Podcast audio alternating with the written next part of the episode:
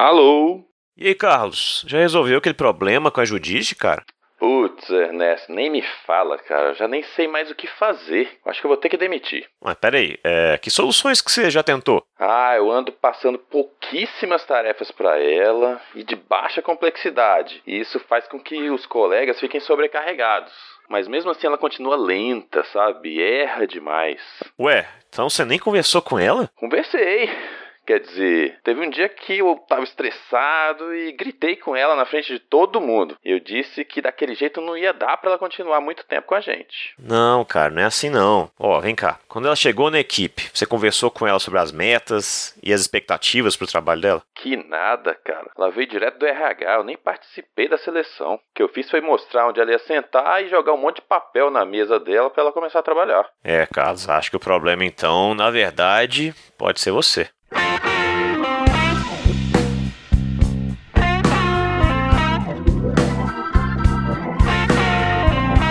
Olá, seja muito bem-vindo ao Pessoas e Organizações, seu podcast quinzenal sobre gestão de pessoas e comportamento organizacional. Eu sou Felipe Cortes, de Brasília, e até para que um podcast exista é necessário saber um pouco sobre gestão de pessoas. E aí, pessoal, meu nome é Marcos Vinícius Castro, eu falo de Brasília, e eu tenho a dizer a vocês que desde que o meu filho nasceu, eu ampliei exponencialmente o meu conhecimento sobre gestão de pessoas. E aí, galera, tudo bom? Meu nome é Diogo, Diogo Fonseca, também de Brasília. E eu queria dizer que eu acho que a melhor parte da gestão de pessoas não envolve pessoas. Mas não é por mal, é porque envolve conhecimento.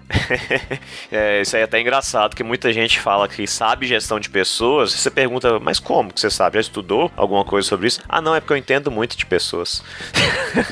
é, exatamente. Ou então, às vezes, eu não sei nada de números, mas eu sei tudo de pessoas. Uhum. Por experiência própria, eu vivi muito, tive muitas experiências e por isso sei lidar com pessoas, não amigo. Sou bom com relacionamentos. Pessoas gostam de mim. É. Não, beleza. Então vamos para nossa próxima sessão. Você gosta de trabalhar? Odeio. É isso. Está contratado, veio assim. Bom, pessoal, podcast novo, né? Esse é o episódio piloto, digamos assim, apesar de já ter um pouquinho de conteúdo, mas precisamos apresentar nosso podcast para o pessoal que está em casa ouvindo. Então digam aí qual é o objetivo desse podcast. Bom, nosso objetivo aqui é falar, mas falar de maneira fundamentada em informações científicas e vivências profissionais sobre gestão de pessoas e comportamento organizacional, mas não de uma maneira tediosa, não de uma maneira enfadonha, e sim de uma maneira simples e que quiçá divertida. Ah, entendi. Então o diferencial, pelo que você falou aí, Marcos, seria ter algum fundamento em ciências e, obviamente, ser divertido. Exatamente, exatamente. Bacana, bacana. Porque já tem outros produtos aí no mercado, né? Como CBN Professional, tem alguns outros podcasts que abordam, mesmo que de uma maneira transversal, questões de gestão de pessoas, de comportamento organizacional, mas a maioria deles tem esse tom mais profissional, mais de mercado. E nós vamos ter essa preocupação de sempre sempre embasar as nossas falas aqui, certo? Uhum. E eu acho também que o conteúdo de gestão de pessoas ele está muito baseado em narrativas, né? Você tem vários casos de empresas, seja, as pessoas contam suas histórias, mas a gente tem pouco conteúdo em que a gente para para pensar e analisa o que está por trás daquilo, de onde surgiram aquelas práticas, aquelas ideias de gestão de pessoas. A gente está executando muito e pensando pouco a gestão de pessoas. Boa, é isso aí, Diogo. E às vezes tem modinhas que surgem do nada e sem nenhum embasamento, né? Ou no máximo tem algum livro de livraria de aeroporto aí que o pessoal pega e fala que tá fazendo gestão de pessoas. Aqueles livros de bolso, né? Isso, o livro tá bom demais. A gente encontra hoje até aqueles baralhos dinâmicos guias de bolso para fazer seleção de pessoas. Aí você tira uma cartinha e tem a pergunta para você fazer pro candidato. Aí é. complica um pouco, né, amigos? fica fácil. Ou fica fácil demais fazer assim, né? Bom, mas beleza. Nosso podcast, para quem tá em casa, terá, por enquanto, periodicidade quinzenal, até porque a gente não tem fôlego ainda para gravar toda semana e para publicar toda semana. Para quem não conhece Realidade Podcast, você leva às vezes um, dois dias inteiros para editar um episódio, tá? Então demanda, além disso, o trabalho de pesquisa para pauta, de preparação e tudo mais. Agora, com relação ao tempo por episódio, a gente não estabeleceu um limite, até por uma experiência anterior que eu e o Marcos temos com outro podcast.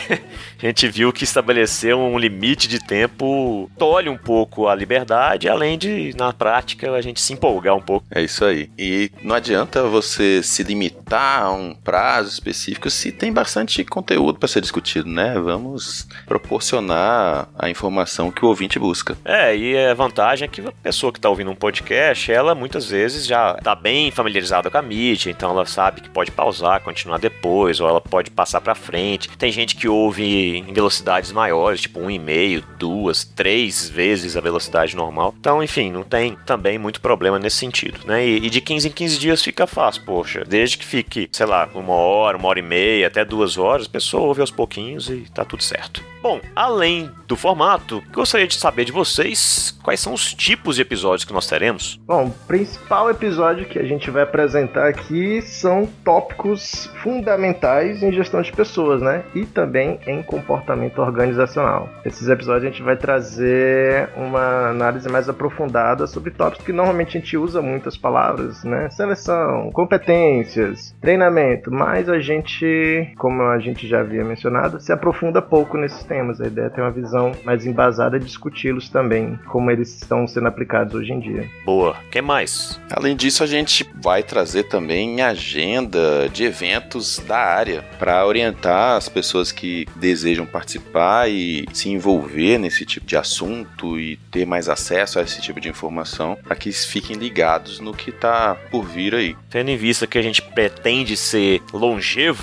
enquanto podcast, a ideia é que talvez esse tipo específico seja feito uma vez ou duas ao ano, falando, ó, este semestre a gente vai ter o SEMEAD, vai ter o ENAMPAD, vai ter o encontro de gestão de pessoas e relações de trabalho, vai ter congresso de psicologia organizacional e assim por diante, né? Para que as pessoas já tenham ali de antemão como se organizar, preparar um painel, preparar uma mesa redonda, um artigo para submeter, ou mesmo para ir, né, gastar um dinheirinho ou pedir patrocínio da sua entidade para poder ir enquanto participante mesmo, normal. Tem outro tipo aí? Tem, como terceiro tipo, a gente pretende relatar sobre esses eventos que acontecem, quais são os principais destaques desses eventos, né? Nós temos eventos profissionais, como os da BRH, e também muitos eventos científicos interessantes discutindo como é que está a gestão de pessoas no Brasil e lá fora. E a ideia é trazer quais são as principais ideias que esses eventos estão tratando. Então é um momento posterior à realização dos eventos, esses, né? Exato, é uma narrativa de como ocorreu o evento, quais os principais tópicos, as pessoas que falaram, os temas relevantes. Muito bom. Então vai trazer, junto com o próximo tipo, vai trazer tudo que há de mais recente em termos de pesquisa e de novidades na área de gestão de pessoas. Exatamente. E o que mais, Marcos? É, de maneira complementar, nós buscaremos trazer os artigos científicos mais recentes e, principalmente, artigos científicos de qualidade e sintetizá-los ao longo dos episódios, tratar dos seus pontos principais, dos resultados, referências teóricas, de modo a trazer o que tem de mais novo e interessante para os nossos ouvintes, que tem essa vertente científica também que nós buscamos. Isso será relevante principalmente para aqueles artigos internacionais que às vezes o pessoal tem dificuldade com inglês ou realmente não criou esse hábito de leitura, para a gente mastigar um pouquinho e trazer para o pessoal já de uma forma mais palatável, né? Sem dúvida, sem dúvida. E por fim, Diogo? Por fim, obviamente, a gente tem que entrevistar nossos colegas, amigos de profissão e de área, né, de estudo. Então, eventualmente nós vamos trazer aqui para conversar outros profissionais de gestão de pessoas ou estudiosos da área, mestres e doutores, sobre pesquisas que estamos realizando, né, que eles estiverem realizando. Muito bom. E serve para a gente fazer uma conexão com o que está de fato acontecendo, que as pessoas estão desenvolvendo nas empresas, os relatos. A parte da narrativa ela é boa também, né? Para dar materialidade àquilo que a gente está conversando, né? Deixar a gente ser capaz de ver como isso ocorre na prática, né?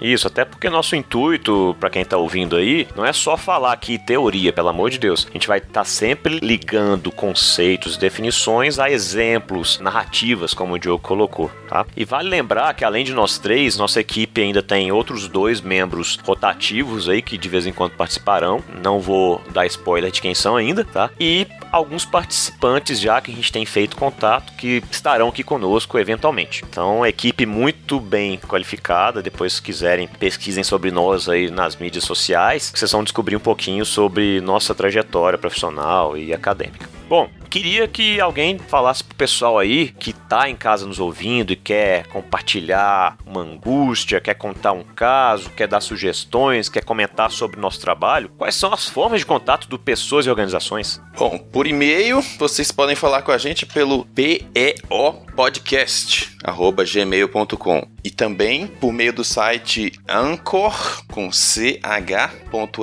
barra pessoas e organizações no Twitter pelo arroba PEO Podcast e no Instagram pelo arroba pessoas e organizações. Isso, pessoal. E quem também puder entrar lá no iTunes e classificar a gente com cinco estrelinhas de preferência, além de dar aquela avaliação marota, tá? É muito importante porque o iTunes é uma plataforma que dá muita visibilidade para os podcasts, principalmente aqueles que estão mais bem avaliados. Então, por favor, ajude-nos né, a atingir o máximo possível de pessoas no Brasil que têm interesse por esse tema, que queiram né, aprender um pouco mais sobre gestão de pessoas, ou mesmo ficar atualizado, já que a gente vai trazer muita coisa que está sendo descoberta né, recentemente. O nosso podcast é um podcast de divulgação científica. Tá? Tem gente que fala que administração não é ciência, mas é. então, a gestão de pessoas está ligada tanto à administração quanto à psicologia, que também é ciência e o nosso intuito é abarcar o maior número de pessoas. Então ajude-nos com isso, por favor. Estejam conosco aí nessa trajetória. Então vamos lá a falar um pouquinho do tema do episódio de hoje, na próxima sessão. Você está contratado Pessoal, como vocês conceituam gestão de pessoas para quem está em casa pensando, poxa, por que que eu liguei esse podcast? Bom, gestão de pessoas, a gente tem esse nome muito recentemente. Até outro dia era Administração de Recursos Humanos, né? Ou o famoso DPzão, Departamento de Pessoal. É, a gente vai ter até um episódio aí mais à frente falando dessa trajetória, de um breve histórico da gestão de pessoas também, bem lembrado, Diogo. Pois é. Então, o conceito de gestão de pessoas tem até uma crítica um pouco na área sobre o quanto que as pessoas não conseguem chegar a um consenso, né? Os países com seus livros diferentes, suas tradições diferentes, conceituam de forma diferente. Eu gosto do conceito que entende gestão de pessoas como um conjunto de técnicas e políticas organizacionais para gerenciar e orientar o comportamento humano no trabalho. A, organização tem que saber que tipo de comportamento ela quer ver expresso pelos seus trabalhadores para saber que prática de gestão de pessoas ela vai fazer. Então, se você quer um trabalhador inovador, eficiente, ativo, existe sim uma forma certa de se colocar políticas de trabalho na organização, de se colocar normas, de se organizar o espaço de trabalho e as comunicações, os cargos, o treinamento, enfim, toda aquela miríade né, de técnicas de gestão de pessoas, existe uma forma certa para você conseguir determinado tipo de comportamento. Então a gestão de pessoas é isso. Então são determinadas decisões que com certeza, pelo que você falou, estão visando algum objetivo. E esse objetivo provavelmente é um objetivo da organização. Exatamente. Depende do tipo de atividade da organização. Né? Indústrias serão diferentes de fábricas de software. Então, dependendo do tipo de organização, os objetivos organizacionais, a gestão de pessoas ela tem que se adaptar, né? ela tem que ser modificada. O que é um, um alerta vermelho contra os modismos, né? Que é aquela ideia de que a mesma prática é maravilhosa e todo mundo tem que adotar agora. Isso é uma coisa que, pela gestão de pessoas, não está exatamente correta. E aquela ideia de que às vezes existe uma receita de bolo que funciona funciona para todo mundo, né? Isso. É, e isso que o Diogo falou no início, é interessante observar que, às vezes, DP, ARH e GP, gestão de pessoas, coexistem dentro de uma mesma organização, né? Para algumas práticas, ela ainda está no DP, outras já estão um pouco mais evoluídas, outras chegam até perto de estar postas de uma maneira estratégica, mas essa evolução, esse contínuo aí que o Diogo disse inicialmente, às vezes existe dentro de uma mesma organização. Isso o que importa mais são as características é, e não a nomenclatura. Muita gente até adota uma nomenclatura para a área de recursos humanos, de gestão de pessoas, seja lá o nome que se dê, como um, um discurso, né, uma tentativa de estimular que se comporte de determinada forma em termos de gestão de pessoas. Mas, enfim, o que importa realmente é o que é, o que faz, as decisões que se toma. E a gente vai ver em um episódio à parte, né, quais são as diferenças entre esses nomezinhos que se dá. O que é que distingue um papel de gestão de pessoas de outro. Bom, mas quando eu falo assim, gestão de pessoas, ou recursos humanos, ou RH, dependendo do contexto da frase que eu tô colocando, pode ter um significado diferente, não? Ah, sim. Passa lá no RH. Vai lá no RH ver suas férias, né? Pode pôr RH, às vezes é aquela frase que você não quer ouvir, né? Exato. às vezes RH é o que você não quer que esteja no final da frase. Ou então já fala assim, lá vem o RH. Isso, oh meu Deus, lá vem o RH ligando, perguntando coisa, documento. É, e quem gosta de ligar no RH, né? Pra resolver problema. O pessoal do RH que deve gostar menos ainda de receber ligação. Nesse contexto, a gente entende RH como um departamento, uma área. Mas eu posso falar assim também, ah, a gestão de pessoas da Google é muito moderna. Ah, sim. E aí eu tô querendo dizer que é um conjunto de políticas, práticas e regras para tratar das questões relacionadas a pessoas daquela empresa específica. E tem um último significado. Que é o que a gente estuda. É o nosso campo de estudos, não? Sim, também, enquanto um campo de estudos. E um outro que eu tinha esquecido de mencionar quando eu falo um conjunto de profissionais. Ah, são os recursos humanos daquela organização. Então, quando eu quero mencionar que são as pessoas que estão lá dentro também, né? Então, tem essas quatro possibilidades aí, dependendo do contexto em que forem utilizados, claro, esses termos. Então, amigos, é importante sempre que a gente for falar, se ficar ambíguo, por exemplo, se a gente for falar sobre os objetivos da gestão de pessoas, são objetivos do departamento, os objetivos da gestão de pessoas enquanto prática, o objetivo da gestão de pessoas enquanto campo científico, né? Exatamente. De fato. Então, por exemplo, agora a gente vai até mencionar, para quem tá ouvindo, tá, beleza, gestão de pessoas, tô entendendo mais ou menos o que, que é isso, mas para que que isso serve, pelo amor de Deus? Então a gente vai falar agora justamente dos objetivos da gestão de pessoas enquanto conjunto de práticas e regras dentro de uma organização. Quem me ajuda com isso aí? Bom, pegando o gancho do que eu tinha dito na conceituação, gestão de pessoas, ela não pode andar distante dos objetivos organizacionais, ela deve ajudar a organização a alcançar seus objetivos. E a grande questão é, o que são objetivos organizacionais e será que existem mesmo? Ouço falar, mas nunca vejo. Meu chefe fala o tempo todo, e aí? É que muitas organizações não sabem, né, especificar claramente seus objetivos organizacionais, hein, Marcos? E às vezes isso é feito de uma maneira protocolar, de uma maneira formal, tá escrito em algum lugar, tá pregado numa parede, mas as pessoas não estão perseguindo aqueles objetivos, então eles deixam de ser objetivos de fato da organização. E a verdade é que organizações não existem, né? Fisicamente.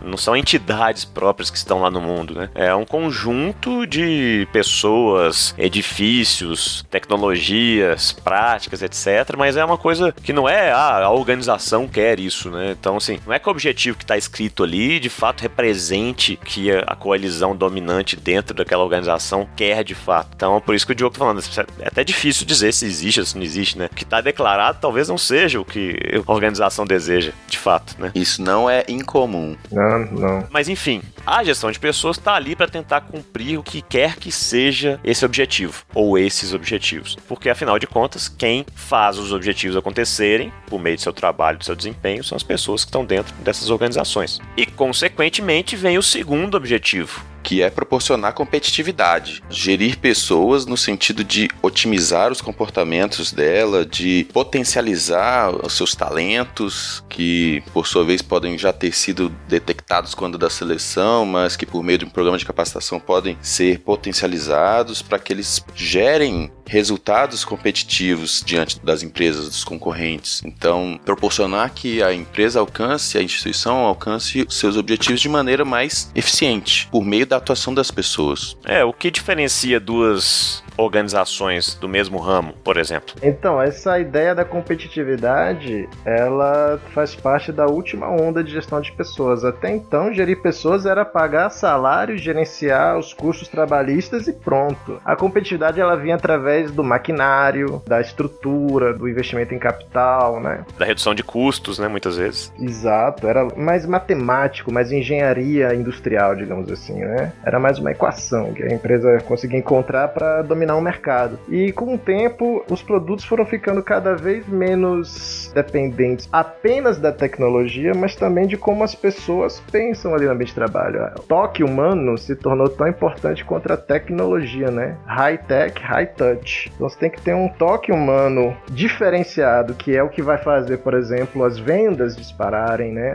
As propagandas serem efetivas, a inovação do produto, o atendimento ao cliente. Nada disso pode ser automatizado, digamos assim. Sim. Então, pessoas se tornaram sim o principal fator de diferenciação. Então, se no mesmo ramo duas organizações estão, são muito diferentes em desempenho, você pode ter certeza que tem relação com o tipo de força de trabalho que ela desenvolveu ali dentro, né? A cultura, né? As práticas, as competências. Eu, por exemplo, compro o carro pensando muito mais no pós-venda, né? Os serviços são prestados, a qualidade do atendimento que eu vou ter, a revisão quando eu chego, se é rápido, se não é. Então, assim, é um exemplo bobo, mas eu compro pensando nos serviços que vão ser prestados depois. E aí isso tem tudo a ver com as pessoas que estão lá dentro, quão bem treinadas são, que protocolos seguem, se elas sabem te atender ou não, por exemplo. Bom, mas para que mais, gente, que tem? Não é só isso não, né? Para que mais que serve? Bom, é preciso garantir que a organização tenha pessoas competentes e comprometidas. Então, por meio, por exemplo, de um programa de recrutamento e seleção adequado, se busca identificar no mercado as pessoas que detêm os talentos necessários para preencher os locais específicos que se necessita para atingir os objetivos da organização. Então, se há uma posição criativa ali, uma posição de marketing que exige um determinado conhecimento prévio e uma experiência específica, todos esses requisitos precisam ser preenchidos pela pessoa que vai ser recrutada e eventualmente selecionada. Dá o um exemplo do Elon Musk, quando foi fundar a SpaceX, por exemplo, né? imagina o grau de especificidade das competências das pessoas que ele precisava ter lá dentro para conseguir desenvolver foguetes. Então, exatamente. Isso pode ser feito por meio do recrutamento, como o Marcos falou, ou se você já tiver algumas pessoas lá dentro e quer que elas tenham competências que ainda não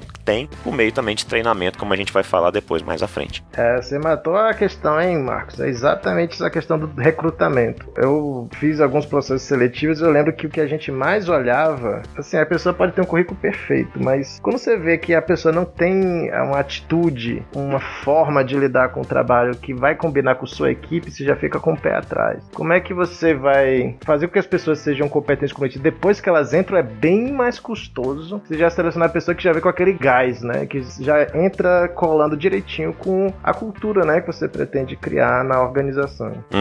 E a gestão de pessoas. Tanto para recrutar e selecionar, quanto depois que ela entrar, saber posicionar ela no local adequado da, da organização, né? Porque também tem, acontece muito de seleções malfadadas a posteriori, né? A pessoa tinha até um perfil compatível, mas depois que chega dentro da organização, ela é alocada no local que tem nada a ver com o perfil dela. Uhum. Isso aí gera problema de motivação, de desempenho, até depois, ah, se a organização não souber diagnosticar adequadamente, até uma demissão que não era para ter acontecido, que é uma coisa muito custosa para a organização também, né? Ou também se você não tem critério técnico para também selecionar essas pessoas, porque o perfil não é uma pessoa que você gosta, não é porque é uma pessoa que você bateu ali e gostou, é uma pessoa com que você se dá bem como né, entrevistador. O perfil é um conjunto né, de, de atitudes e os conhecimentos que aquela pessoa traz. Então também não adianta colocar aquela pessoa excelente que você acha super gente boa, pô, mas é amigão. você falando de critério técnico para seleção, Diogo, eu me lembrei de uma história que eu ouvi uma vez de um rapaz que estava concorrendo a uma vaga de, de vendedor numa enorme empresa de bebidas, da qual não direi o nome, mas que quando chegou para ser entrevistado lá por aquele que viria a ser o seu superior imediato, ele simplesmente pediu para que ele contasse uma piada. E conta uma piada, me faz rir aí. Foi essa a seleção. Era essa a entrevista. Eu acho E que a aí, gente não ia passar nessa seleção. Você sai de lá rindo da gente mesmo não ia selecionado. Se o cara pudesse pelo menos ter, ter degustado algumas das bebidas antes pra sair mais fácil a piada, né? Perder a inibição. Uhum. Bom, qual que seria outro objetivo aí que vocês podem citar? Bom, não adianta selecionar pessoas excelentes se dentro de seis meses elas estão sem expectativa nenhuma lá dentro, né? Elas passam por uma série de problemas. E aí, uma das questões que o RH deve fazer é tentar reter, né? As boas pessoas. E aí você tem que criar um ambiente de trabalho que seja agradável. Assim, claro que cada um tem seu próprio visão do que é agradável no ambiente de trabalho. Mas tem condições mínimas, né? De conforto e também de expectativa com relação ao crescimento na empresa. Você também ter conhecimento sobre o propósito daquela empresa, igual a gente falou mais cedo. Pô, o cara não sabe nem qual é o objetivo da empresa. Será que isso não desmotiva um pouco? Uhum. né? Então o RH ele tenta garantir que as pessoas estejam satisfeitas com o trabalho. Capacitar os gestores também que receberão essas pessoas lá dentro para saber lidar adequadamente, não praticar assédio, distribuir tarefa adequadamente, de acordo até com o perfil da pessoa, é saber reconhecer méritos, né, saber quando fazer um feedback adequado. Então, até isso significa uma política aí de qualidade de vida no trabalho, por exemplo, que tem tudo a ver com satisfação e retenção das pessoas. Se tem uma coisa que acaba com a ambiente de trabalho, são gestores mal preparados. Nossa, a empresa pode ser maravilhosa, mas você convive com quem? Com a empresa, que é uma entidade, né? Ou você convive com uma pessoa de carne e osso ali, te deixando né, constrangido ou incomodado. Enfim, isso aí pesa muito mais. Então, realmente, a qualidade de vida no trabalho não é apenas criar fisioterapia. É ótimo, gente. Ginástica laboral. É, eu preciso, inclusive, porque eu saio todo enterrado às vezes. Mas é muito além disso, né? A qualidade de vida é uma coisa psicológica, psíquica, afetiva também, além do físico, né? Que tem que estar tudo ali, de certa forma, em equilíbrio, pra pessoa se sentir bem. Relacionamento vertical com a chefia, horizontal com os colegas, com as outras áreas, né? Uhum. Então tudo isso é, é essencial. É, e tá tudo na mão desse conjunto de práticas que a gente, que a gente falou de gestão de pessoas. Agora, é importante, antes de falar aqui os demais objetivos, quando a gente fala gestão de pessoas, são objetivos dela, não quer dizer que é só do departamento da área, viu, gente? Claro, claro. Os gestores são os guardiões vamos dizer assim, das políticas e práticas de gestão de pessoas. São eles que na prática fazem que aquilo aconteça. Quem melhor para saber falar que necessidade de treinamento existe ali dentro da sua equipe? Quem melhor para avaliar o desempenho, né? Quem está em contato direto também. Então, assim, a, a, quando a gente fala objetivos da gestão de pessoas, não quer dizer que seja da área, né? Aquela distinção que a gente fez entre os significados ali atrás. E o que às vezes faz com que o gerente não seja tão bom é o fato de ele não se ver nesse papel, né? De ele não se ver como RH, como um agente que é responsável por gerir as pessoas naquela unidade. Quando ele foca apenas na tarefa, só nos resultados duros, né? E não na, no relacionamento, na interação, na comunicação, na escuta. Fala, eu participar de entrevista de seleção, igual a gente brincou ali na, na sketch, né? eu não, isso é coisa do RH. É. Uhum. Não é assim, né? Aí depois o cara reclama, poxa, você me mandou a Jane... Como é que é o nome da moça lá? Já- A Judite. Judite. Você me mandou, Judite traz boas lembranças. você me mandou a Judite. Judite aqui, cara, mas pelo amor de Deus, mulher que não sabe fazer nada, não sei o que lá. Cara, mas você não quis participar da seleção, aí fica difícil. Pois é. Bom, o que mais? O gestor também, ele às vezes não faz aquela ligação que a gente está falando o tempo todo, do, né, do trabalho com o objetivo organizacional. E ele não sabe dizer pro RH nem o que, que ele precisa, né, para a área dele. É um.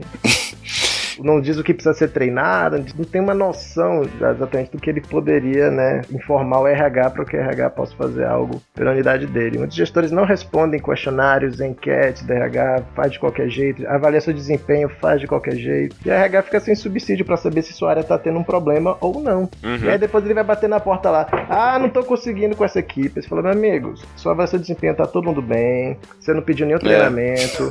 Você disse que isso aqui tá perfeito. Você não respondeu nenhuma enquete nossa sobre clima, produtividade. Agora você quer com que informação, com que dados você quer que eu faça alguma coisa? Eu vou justificar como? Né? De fato. Tudo bem que às vezes também nem sempre há uma sensibilização dos gestores com relação à importância, né? Muitas vezes os instrumentos e técnicas são aplicados assim, como de forma protocolar, e ninguém sabe nem para que tá fazendo aquilo. E aí diminui, claro, a adesão, né, das pessoas também. É, isso é verdade. Então, assim, tem a, esse papel da alta administração, muitas vezes, da área de gestão de pessoas e do gestor em si que tá lá na ponta. Então, assim, o ideal, claro, né, que, que todo mundo consiga cumprir os seus papéis dentro das caixinhas no dia a dia, mas nem sempre as coisas funcionam dessa forma, né, por uma série de motivos.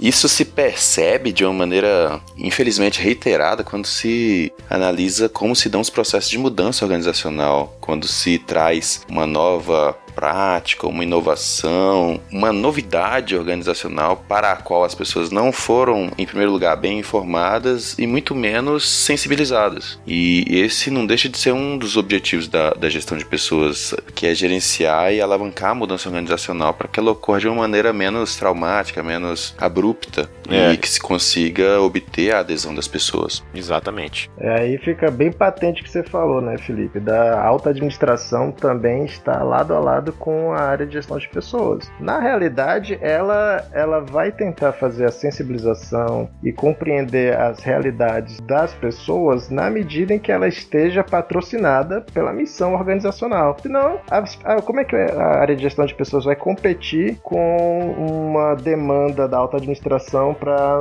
um planejamento estratégico emergencial? Vamos lá, todo mundo fazendo planejamento estratégico. Se não for dada atenção às pautas da área de gestão de pessoas e, e a própria área de gestão de pessoas, ela não tem como competir com o que de fato é a missão organizacional, né? Ela tem que ser vista como parte da missão organizacional. É, e muitas vezes acaba sendo uma ilha em algumas organizações, né? Tá lá a gestão de pessoas dando murro em ponta de faca porque não tem esse patrocínio, porque não tem uma proximidade com gestores, ela tá ali às vezes numa posição intermediária na cadeia hierárquica e não tem efetividade de suas ações por conta desse distanciamento que ocorre, né? Enfim, por N motivos que não vem ao caso aqui a gente discutir hoje, que isso dá pano pra manga, mas é, ocorre esse, esse insulamento, né? E, e aí quando vem uma mudança, principalmente uma mudança, como o Marcos falou, que envolva qualquer política ou prática de gestão de pessoas, ah, igual teve na moda e tá na moda até hoje, né? Em maior, menor grau, dependendo do setor e tudo mais, vamos implantar gestão por competências. Poxa, decide isso sem nem avisar as pessoas que vai rolar um mapeamento, que vai ter um processo X assim assado. E aí a coisa acontece meio atropelada, daqui depois de dois, três anos você gastou um dinheiro absurdo, aí você desiste, ar- arquiva aquele projeto, justamente porque não houve adesão ou as pessoas resistiram àquela mudança. Então é papel também desse conjunto de práticas tentar azeitar melhor essas relações né, entre os diversos atores dentro da organização para que as mudanças, como o Marco- Marcos falou, aconteçam de forma mais natural, com menos barreiras. É, o que mais acontece é aquele treinamento gerencial em massa, seja via mindfulness, seja via é, aquela reunião que todo mundo fala, né, se expressa, e as pessoas fazem esse treinamento e depois voltam para a rotina como se nada tivesse acontecido, né? Essa dificuldade de fazer a mudança organizacional que é pretendida sair do discurso e para a prática tem muito a ver com es- essa falta de relação do RH, da área de gestão de pessoas, com de fato a missão organizacional, a, a alta administração fazer disso uma, uma prioridade né, naquele momento. É um des- descolamento que às vezes existe, né? Bom, além disso, ela também tem como objetivo auxiliar a organização na conduta ética e na responsabilidade social. Ora, por exemplo, a gente sabe que tem questões que estão envoltas na gestão de pessoas, que são, por exemplo, de diversidade, como eu vou compor minha força de trabalho, até no, no momento em que eu vou recrutar, selecionar, depois lá dentro, nos meus processos seletivos internos, como eu me preocupo também em evitar assédio moral, evitar assédio sexual, como eu preparo as pessoas para gastar menos papel, para consumir menos energia. Tudo isso também tem ali um, um enfoque transversal pela gestão de pessoas. E tem um outro objetivo que tem muito a ver com os gestores, que a gente tem falado tanto deles, que é um papel da gestão de pessoa ajudá-los a fazer o que, gente? Gestão de pessoas vai ajudar os gestores a planejar, organizar, dirigir e controlar a organização em si e o âmbito em que eles gerenciam. Então, se você ocupa uma posição intermediária e você precisa direcionar a maneira como são utilizados os recursos que estão sob a sua gerência, A gestão de pessoas e os princípios, os processos da gestão de pessoas vão te auxiliar na coordenação dessas funções administrativas, na disposição das pessoas, na distribuição do trabalho, na organização dos processos. De certa maneira, tudo isso está relacionado com a, a maneira como a, aquela organização decidiu organizar suas pessoas. É, até dando insumos para poder tomar decisão, por exemplo, né? A última pesquisa de clima deu tal coisa, ou tivemos resultados em termos de, sei lá, é, de pessoas no semestre passado, assim, assim, assado. Aí pro cara tomar decisões ali em relação à equipe dele, por exemplo. Sem dúvida, de uma maneira fundamentada. E ao contrário do que às vezes acontece, que é engavetar uma uma pesquisa de clima só porque o resultado não foi tão favorável, né? E aí se some com aquele resultado para não deixar que todo mundo fique sabendo. É, e aí a gente vai falar disso depois em outro episódio, mas aí gera aquela frustração generalizada, né? A pessoa responde pesquisa de clima, ninguém faz nada com ela. Ano que vem, ou ele não vai responder mais, ou ele vai responder, como diz o outro, né, para as coisas. Isso alimenta uma descrença na ferramenta, né? Ah, igual você deu o exemplo da gestão por competências. Fizemos levantamento, ficamos três anos tratando disso e isso não teve resultado algum. Quando se tenta no futuro resgatar aquele projeto, a, a visão que a pessoa tem daquilo é péssima, né? Não podia ser pior. Bom, a gente acabou falando aqui já também como apoia os gestores consequentemente, também por meio de treinamento, né, ações de capacitação, políticas e tudo mais, você vai dar um apoio para que a organização produza mais e com menos custos, tá? Se você tem pessoas que erram menos, né, gestores que tomam decisões mais acertadas, que alocam bem as atividades dentro da sua equipe, que sabem utilizar os recursos adequadamente, consequentemente você tem produtos de mais qualidade, você tem uma eficiência também na produção, né? Ou seja, você utiliza utiliza melhor os recursos à disposição e tem resultados também mais compatíveis com o que se espera dentro da organização, como a gente já falou. Então você maximiza a produtividade e reduz custos. Esses dois últimos tópicos, Felipe e Marcos, eu acho que eles dependem também de uma estrutura né, estabelecida na organização. Veja bem, a estrutura de pessoal que está à disposição de um gestor, o gestor ele não, assim, se for uma empresa grande, mais ainda, ele não chega numa unidade, ele define quantas pessoas e quais quais cargos e quais áreas. Isso, de certa forma, às vezes já está previsto pela área de gestão de pessoas. Ele encontra uma estrutura pronta, uma estrutura de carreira, uma estrutura de salários, uma estrutura de departamentalização. Então, se a área de gestão de pessoas ela não faz isso de uma forma criteriosa, fica todo mundo dando chute sobre quantas pessoas devem trabalhar ali e se a produtividade está boa, se as pessoas estão motivadas. Então, para você ter uma, uma área de gestão de pessoas muito séria e pouco feita, né, que é planejamento da força de de trabalho. Auxiliar o gestor a saber quantas e quais pessoas. E às vezes se cria uma falsa realidade na qual a sua unidade é mais importante à medida em que ela tem mais gente. Por mais que aquela pessoa esteja ociosa, que não esteja contribuindo, mas como você tem mais pessoas, você tem mais orçamento, você tem uma estrutura maior, mais níveis, quando na verdade você tem ali um elefante branco que precisa ser completamente revisto em termos de eficiência. E muitas vezes é nessa hora que entra a política dentro das organizações, né? Como lutar por recursos de forma individualizada por cada unidade administrativa. Então as pessoas esquecem que tem ali um objetivo comum, porque obviamente ninguém é totalmente imparcial e esquece os seus próprios objetivos. Então assim começa a ter uma luta por recursos, por pessoas, por decisões favoráveis para aquela unidade. Então assim, se não tem um terreno preparado, como o Diogo disse, você abre brechas para que esse tipo de disputa ocorra, por exemplo. Né? E, e aí, atrás disso, vem conflitos disfuncionais e, enfim, uma, uma série de outras consequências que também vão ser faladas aqui em futuros episódios. Se você não tem gestão de pessoas, critérios e uma política já internalizada, escamba para isso aí que você falou. Quem gritar mais alto consegue, né, de mais destaque, mais pessoas, mais treinamentos, mais recursos. E a ideia da gestão de pessoas é criar uma base comum onde todos entendam quais são as regras para organizar o trabalho. Auxiliar o gestor é justamente fornecer essas ferramentas. Além do planejamento da força de trabalho, o RH, a gestão de pessoas, tem que promover um modelo de gestão do desempenho também, para ele poder gerenciar adequadamente quem são as pessoas pessoas que estão sendo produtivas ou não. E ao cabo disso, a remuneração ela também tem que olhar para uhum. isso. Poxa, eu estou pagando conforme é, a minha produtividade, eu vou fazer qual é o tipo de, re, de remuneração que eu farei. Então, se a área de gestão de pessoas ela não é proativa nessas políticas e na observação do quanto que está melhorando a organização, ela vira aquele DPzão. Ela paga salário e, e contrata e demite, mas ela não se interessa. Então, esses dois objetivos aqui, eu diria uhum. que é o objetivo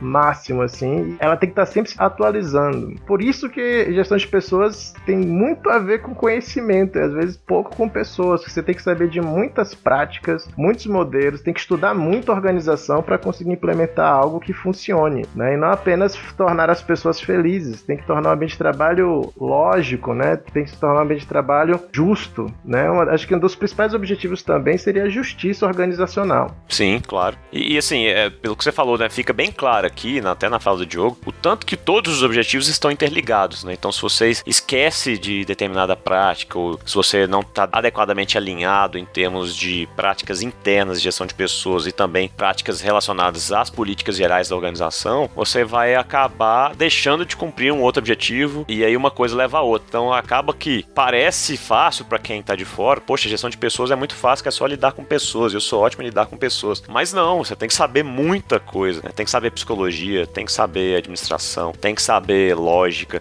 então, então, assim, não é fácil desenhar uma política de gestão de pessoas organizacional. É, e a unidade de gestão de pessoas, assim, só vai adquirir proeminência dentro da organização, é, ou uma das maneiras de adquirir essa relevância que de fato ela tem, é por meio da criação, apresentação, desenvolvimento e implementação desse tipo objetivo, de critérios objetivos para que a organização funcione de maneira racional. É, vai vender um projeto lá pro diretor, pro presidente, aí você não sabe justificar quais são os fundamentos por trás. Exato. Não vai existir argumento, o que vai existir é só a política. Enfim.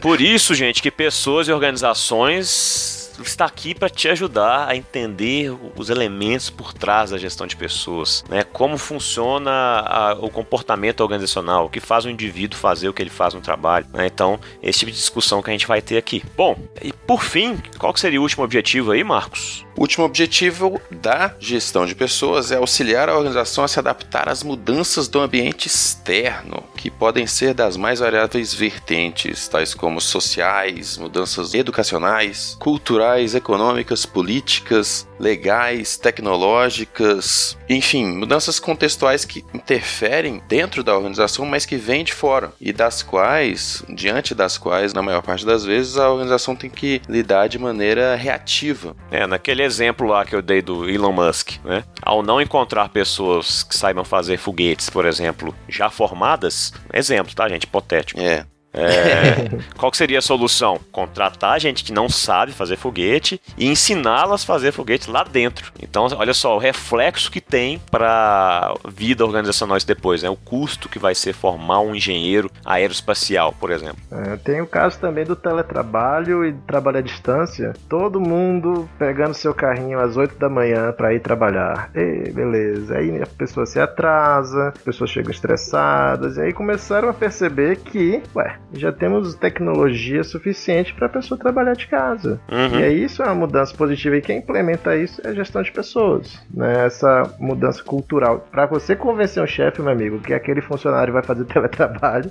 é muito difícil. Mas é uma mudança cultural que tem a ver com tecnologia e também a concentração urbana, né?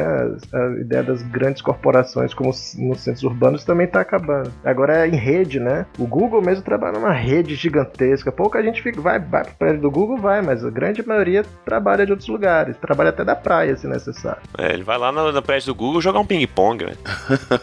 vai ver os colegas, tá com saudade, pô, é quase um programa de final de semana, só que cinco dias úteis. Por isso que a gente viaja e vê os caras no notebook, né? Tá trabalhando. Tô lá na praia, tô um colega no notebook. trabalhando à distância. Tem também organizações é, que estão fazendo verdadeiras cidades dentro dos prédios em que elas né, funcionam. Então, você vê ali, às vezes, lojas, supermercados, farmácias, tudo para evitar que as pessoas precisem se deslocar durante o expediente ou na hora do almoço, para que você também tenha uma flexibilidade até de posições, a pessoa pode passear ali dentro, ter atividades de lazer, etc. Também em São Paulo tem muito disso já hoje em dia, né? Então, esse desenho das organizações acompanha muito o que acontece lá fora, né? Em termos de até de trânsito, como o Diogo exemplificou. De fato. Creche, bicho, eu ouvi falar que ele faz a alegria do pessoal, né? Eu não tenho filhos, mas... Eu adoraria que houvesse uma creche lá no meu trabalho, viu?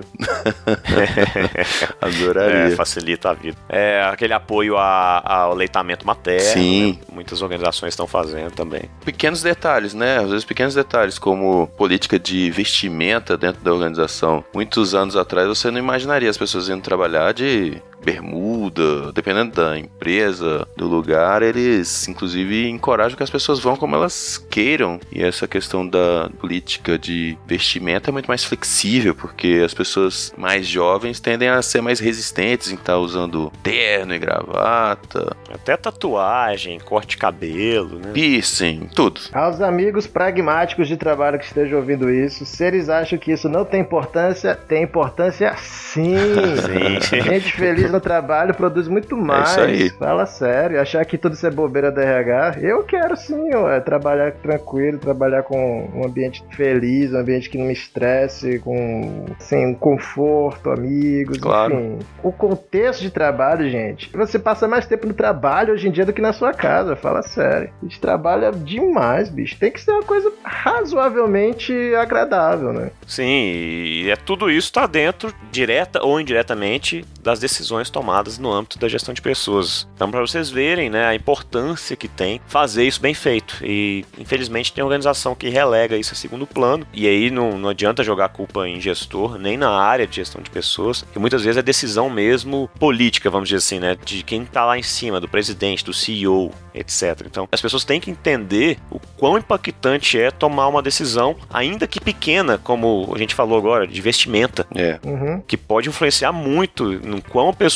vai satisfeita ou não trabalhar. Insatisfação, a gente vai ver depois em outros episódios, tem impacto na motivação, que tem impacto no desempenho. E ao contrário, né, no lado negativo, falta de satisfação pode gerar, por exemplo, adoecimento. E aí é mais custo para a organização, com absenteísmo, com rotatividade, com plano de saúde, com despesas médicas e assim vai. Tem até um exemplo interessante para dar para vocês, ouvintes, que é um relevante órgão público nacional que em um momento aí no passado, década de 90, decretou que todos os funcionários tinham que ir trabalhar de terno e gravata. Inclusive aqueles que atuavam na gráfica. E aí um belo dia o funcionário trabalhando com uma máquina daquelas grandes, né, de impressão, de encadernação, enroscou sua gravata na máquina. Imagina o desespero dele ao quase ser enforcado pelo equipamento. Então, temos que ser racionais nessas políticas. Sim. É. E é interessante, Felipe, a gente falou dos dois lados do RH sem querer, né? O lado hard, que o pessoal chama o lado duro, né? Que é aquele RH da produtividade, dos objetivos, do vou cobrar assim, e vai ter meta assim, e vamos aqui avaliar desempenho. E o lado soft, né? Que o, é o lado leve do RH. Uhum. E aí do gestor de RH, meu amigo, tentar conciliar essas duas coisas, porque você não pode ser contraditório. É. Você não pode pregar um ambiente de qualidade do trabalho e botar o pessoal para se matar de trabalhar com metas impossíveis. Então é muito complicado botar o RH para funcionar de uma forma equilibrada. Uhum. E o gestor também, né? Se nem a área de recursos humanos souber conciliar, ou pelo menos tentar conciliar esses dois lados, imagina o gestor lá na ponta. Ele acaba fazendo do jeito dele, né? Como o pessoal fala. Não, aprendi com a minha Ah, Aprendi experiência. lá em casa, né? É, ele faz do jeito que ele quer. Meu pai criou assim e é assim que eu faço aqui na empresa. É. Você gosta de trabalhar? Odeio. É isso. Está contratado, emprego assim. Bom, beleza. Uma outra questão que a gente pode falar sobre a gestão de pessoas é qual a diferença em alguns termos que são muitas vezes usados é, de forma intercambiável ou com o mesmo significado, mas que a gente poderia tentar estabelecer aqui algum critério para deixar mais claro para as pessoas. Então vejam se vocês conseguem me ajudar aí. Quais são as diferenças entre políticas sistemas, subsistemas, processos e práticas de gestão de pessoas. Antes até mesmo de vocês falarem, deixar claro para os ouvintes que isso varia de autor para autor, tá? A gente vai dar aqui uma entre milhares de classificações, a depender de quem está falando sobre esse assunto. É só para a gente padronizar aqui dentro do podcast, né, como a gente vai tratar quando estiver usando um termo desses. Bom, é muito termo que a gente tem que aprender em gestão de pessoas, né? Políticas, e aí que tá, é, pode variar variar, né? Assim, seriam em tese níveis, né? As políticas, elas antecedem as práticas, elas orientam as práticas de gestão de pessoas. Então, políticas seriam diretrizes gerais, assim, e os valores que se pretendem promover com gestão de pessoas. Elas são as regras gerais sobre as quais a gestão de pessoas teria que funcionar. E é interessante que nem toda organização tem, né, essa política de gestão de pessoas claramente definida. E aí acaba caindo naquela coisa, pô, qual é a política de gestão de pessoas da organização? Se isso é muito difuso, muito vago, você só lembra daquelas rotinas básicas que o RH faz, que é gerenciar suas férias, que é te pagar, que é às vezes esquecer de te pagar. Então, e fica ruim quando não tem uma política definida, né? Então, beleza. Entendi que políticas são como se fossem é, os grandes valores que orientam a gestão de pessoas. Enquanto sistemas, então, é, até pegando um pouco dos conceitos que a gente tem na teoria geral de sistemas, no pensamento sistêmico, seria então um conjunto de elementos da gestão de pessoas que integrados buscam atingir os objetivos organizacionais, certo? Exatamente. E aí, dentro desse sistema grandão, que é o todo da gestão de pessoas, né, que envolve também os gestores, também as pessoas que estão lá dentro, a alta administração, envolve todo mundo, tem pequenas subdivisões, né, Marcos? Temos, temos subsistema lá de gestão da capacitação, tem um subsistema de recrutamento e seleção, tem qualidade de vida no trabalho, por aí vai. Vai começando a se especializar, então, dentro desse sistema maior. É, é como se fosse uma escadinha, né? Essa sua definição dos grandes valores, eles estão na política mas às vezes, como o Marcos comentou, às vezes não existe a política. Aí o pessoal chama de filosofia de gestão de pessoas. Hum. Eu acho que as pessoas que elas têm que ter liberdade para criar, eu acho que na verdade elas têm que focar 100% na efetividade. Isso aí é uma filosofia que vem, às vezes, vem da cabeça do, do chefe, do fundador da empresa.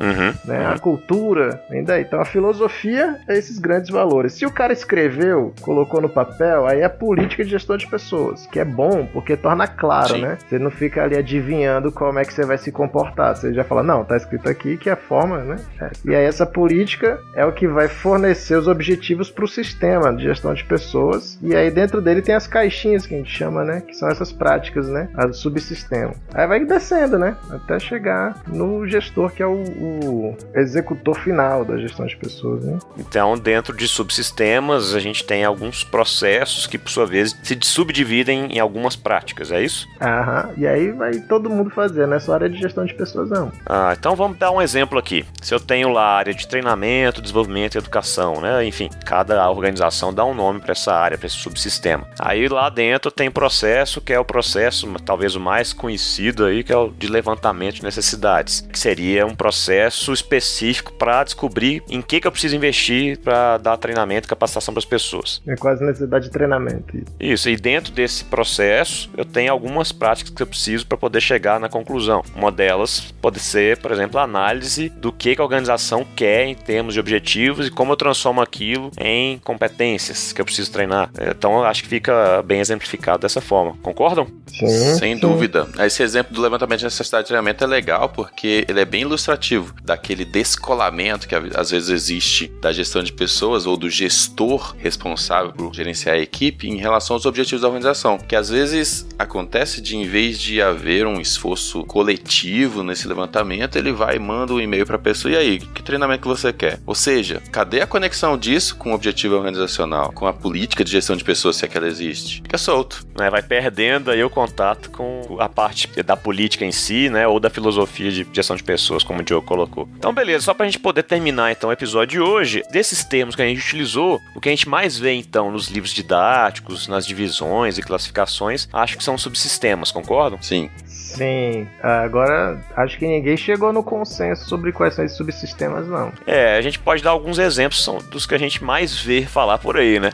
É meio que uma separação didática que o pessoal adota, né? E acho que por conformismo mesmo acaba sendo repetida pelos outros autores. É, foi bom você colocar isso, porque acaba que cada organização vai dividir essas atividades, essas práticas de gestão de pessoas, usando alguns critérios, e com certeza fica um pouco diferente até do que a gente vai falar aqui. É, mas, enfim, para fins didáticos e até para divisão dos estudos da, na, nas áreas depois, enfim, é, existe uma proposta nossa aqui, né, de quais são os principais. E aí vocês podem falar pra gente que, quais são eles? Bom, tem um foco geral de que uma primeira prática, e aí que aí começa. da primeira já tem uma Desenho de cargos pode ser uma prática. Falando de sistema e subsistema, isso vai entrar dentro do subsistema de recrutamento. O recrutamento ele não faz só entrevista, gente. Ele vai também pensar quais são o design, né? O job design, qual o desenho dos cargos e como que você vai criar os critérios técnicos, né? Para determinados tipos de cargos. Isso é um primeiro subsistema sistema importantíssimo, pouco estudado e feito muito na base do achismo uhum. né, que a gente vê por aí. Boa. E tem também o subsistema de gestão do desempenho, né? Que tem como um dos seus processos ou práticas a avaliação de desempenho. Que muitas vezes é negligenciada pelas organizações, ou feita de modo protocolar, como a gente costuma dizer, né? É, e até mesmo a gente vai ver em outros episódios, quando a gente for falar especificamente desse assunto, que tem até organização que está deixando de fazer avaliação de desempenho porque não teve bons resultados durante as tentativas de se fazer avaliação de desempenho. Porque muitas vezes ou era protocolar ou era descolada de algo como os próprios objetivos organizacionais, enfim, se fazia avaliação de desempenho porque precisava ter métricas, mas enfim, aquelas métricas não davam resultado para outros subsistemas de gestão de pessoas. Então tem organização que está até abandonando né, esse tipo de conduta. Pois é, Felipe, ainda tem uma certa confusão da gestão do desempenho com gestão de resultado. Sim. O resultado, digamos assim, a métrica de quanto que a pessoa fez, ela não é o desempenho. Então, às vezes, a organização está ali pegando indicadores de resultado e querendo dizer que isso é gestão do desempenho. Não é. Desempenho é aquilo que vai gerar o resultado. É como a pessoa faz bem ou mal o trabalho dela. Uhum. E o resultado é consequência tanto do que ela faz no trabalho, mas também é resultado do contexto, porque ninguém controla 100% as condições de trabalho. Com certeza. O pessoal, em geral, confunde BSC, né, Balance Scorecard, que é uma forma de gerir o desempenho organizacional, os resultados, os indicadores, com gestão do desempenho individual, uhum. que tem a ver com observar o indivíduo e é feito pelos gestores. Quer ver um exemplo? O cara é vendedor, certo? É um exímio vendedor, super capacitado, o cara tem lábia mesmo, tá? Conta piada, o pessoal ri, né? Durante um mês inteiro não foi ninguém na loja. Aí o cara olha lá o resultado, zero. É culpa do cara porque não desempenhou bem? Não é, né? É o contexto. Sem dúvida. E às vezes é uma marca, o produto é péssimo, às vezes o marketing é, é, horrível, ele tem culpa se ele não vendeu, o pessoal nem passa pela porta. Ou tá em crise o país, tá todo mundo quebrado. É, sem dúvida. O cara vende diamante, por exemplo, aí o país tá quebrado. o pessoal tá sem amante para comprar diamante também.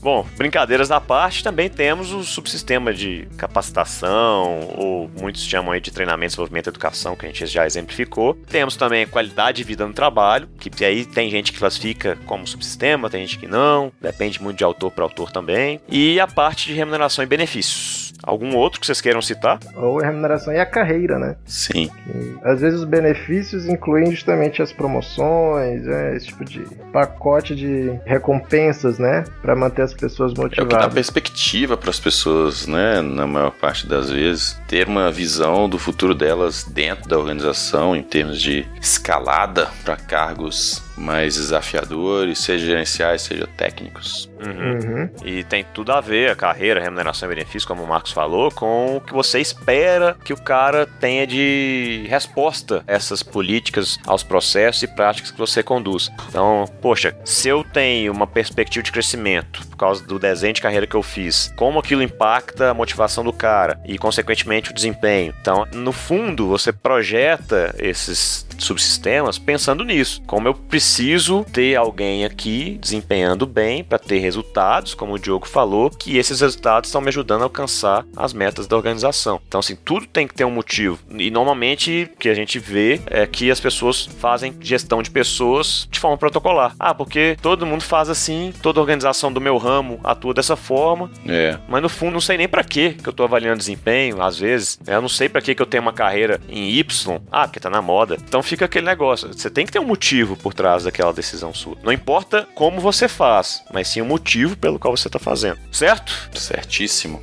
Lembrando, gente, que fica difícil discutir gestão de pessoas sem falar de um assunto que é primordial, que é a psicologia organizacional ou o comportamento organizacional, né? Que a gente vai ter também um episódio só para falar o que é isso. Mas em suma é como as pessoas, os indivíduos se comportam no ambiente de trabalho, né? Num contexto que tem suas peculiaridades ali, tem relacionamentos diversos com pessoas acima, abaixo, do lado e como é que elas respondem aos estímulos né, como elas percebem as coisas. Então, tudo isso tem um quê de psicologia que não pode deixar de ser abordado aqui no, no podcast. Então, por isso que nosso podcast é pessoas e organizações e aborda essas duas coisas: comportamento organizacional e gestão de pessoas. Beleza? Bom demais. Beleza, então, galera. Vamos agora para nossa sessão de indicações. Você está contratado.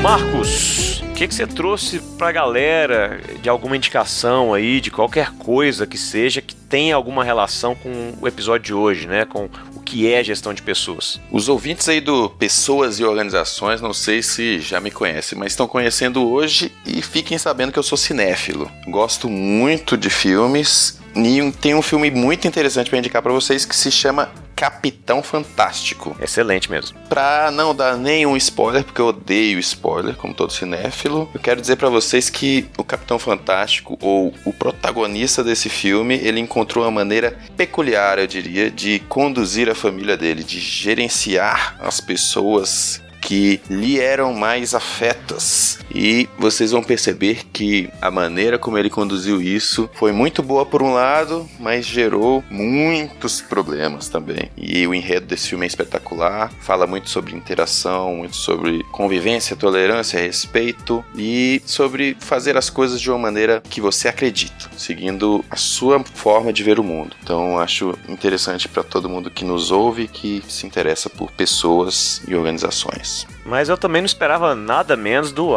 Aragorn. o cara saiu da Terra-média e foi criar um punhado de filho lá no meio do mato, né, cara? Tinha que ser fantástico mesmo. Pois é, pois é. Agora, no more spoilers. No more spoilers. Diogo, diz aí, o que, que você tem de bom pra galera? Bom, é, a gente já vai abordar questões acadêmicas em episódios específicos. Então, eu vou sair, tirar o pezinho do acadêmico e vou sugerir uma leitura que, na minha opinião, ela é pra vida, assim. E eu sempre retorno a esse livro quando eu estou tendo questões desafiadoras no trabalho e ele também serve para a própria vida privada mesmo. É um livro com um título forte, então sem preconceito, pessoal. O livro é muito bom, tem que ser lido de forma crítica, certo? O nome do livro é A Coragem de Não Agradar. É de um autor japonês, o Ishiro Kishimi e o Fumitaki Koga. Os japoneses sempre pensando adiante, né? Sem dúvida. e eu chamo ele de O Livro Branco. Sempre que eu olho ele, eu falo, vixe, vou ler o Livro Branco. E ele trata muito de nos explicar os limites de nossa relação com as outras pessoas. Então eu acho que um ouvinte desse podcast ele teria primeiramente uma impressão de que a gestão de pessoas se trata, né, da relação com outros indivíduos. E essa é a questão do livro. As pessoas são indivíduos. Elas não são uma extensão de nossas expectativas. Elas não são apenas papéis sociais. Elas são muito mais do que isso. E aprender respeitar a nossa própria individualidade, a do outro indivíduo, na minha opinião, é o primeiro passo para você não misturar, digamos assim, aquele aspecto social afetivo com a gestão. Né? Uma pessoa que pretende ser um bom gestor de pessoas, ela tem que ter uma distinção muito clara de onde ela está sendo gestor e onde ela vai começar a ser um amigo ou um inimigo, né? Um nêmesis na vida da outra pessoa. Então essa divisão entre o, o individual e o ser humano que estaria para trabalhar é importante para você, no nível individual, se relacionar com outras pessoas diferentes de você, que têm outras expectativas, que têm suas próprias vidas no ambiente de trabalho e também no dia a dia. É uma leitura muito. É um soco na barriga, eu acho um Maravilhoso livro, indico para todo mundo. E fica como dica, como o primeiro episódio de gestão de pessoas, vamos começar trabalhando nossas percepções sobre nós mesmos e as pessoas. A ideia dessa indicação é essa. Excelente, Diogo. Não li ainda, mas vou pôr na minha listinha aqui então. Eu já li e endosso inteiramente a indicação do Diogo, viu? Espetacular esse livro. Gostei bastante também. Bom, gente, você já tem aí um livro e um filme para assistir. E agora eu vou indicar aí, um, por meio de um free jabá aqui, um, conteúdo produzido por mim, que também são ah, mais parecidos com os filmes aí, né? Mas são, são vídeos. Tem um canal do YouTube chamado Gestão com Pessoas. Atualmente tem nove vídeos lá. Eu tenho produzido aos poucos, tá? Conteúdo sobre gestão de pessoas e comportamento organizacional por meio de animações curtas aí, o maior tem 10 minutos, que aborda de um jeito fácil e descomplicado, ao mesmo tempo um pouco lúdico, que torna bem é, tranquilo de se entender o conteúdo. Então, recomendo, o canal tem crescido bastante, já está com cerca de 400 inscritos. Tem uma força lá também, para quem gostar do trabalho, né? Curta os vídeos, compartilhe, se inscreva no canal, ativa aquele sininho maluco lá que te notifica de vez em quando. Né? Mas, enfim, espero que gostem. O link do canal estará lá no post do episódio tá? Ou seja, quando seja qual plataforma você estiver acessando, pelo iTunes, pelo Google Podcasts ou por agregadores como Podcast Addict ou Castbox ou qualquer outro aí que você utilize, você clicando no post vai ter ali uma pautazinha do episódio e os links que a gente tem usado porventura como referência, tá? Então fiquem sempre de olho que a gente vai colocar coisas úteis complementares ao episódio no post, beleza? Bom, pessoal, Obrigado por terem participado aqui, né? Não sei qual será a composição do próximo episódio, mas pelo menos um de nós estará aqui com vocês. Agora nós vamos ter a coragem de não agradar vocês e dizer que está terminando o episódio. essa é boa. Muito bom, Marcos. Com essa chave de ouro, a gente fecha o episódio. Queria agradecer a todos os ouvintes. Estejam conosco, se manifestem, fale conosco. Muito obrigado. Um abraço. Valeu, galera. Obrigado. Foi um enorme prazer estar com vocês. E esse é apenas o primeiro de muitos episódios do Pessoas e Organizações. Tchau, tchau. É isso, pessoal. Espero que tenham gostado e até a próxima.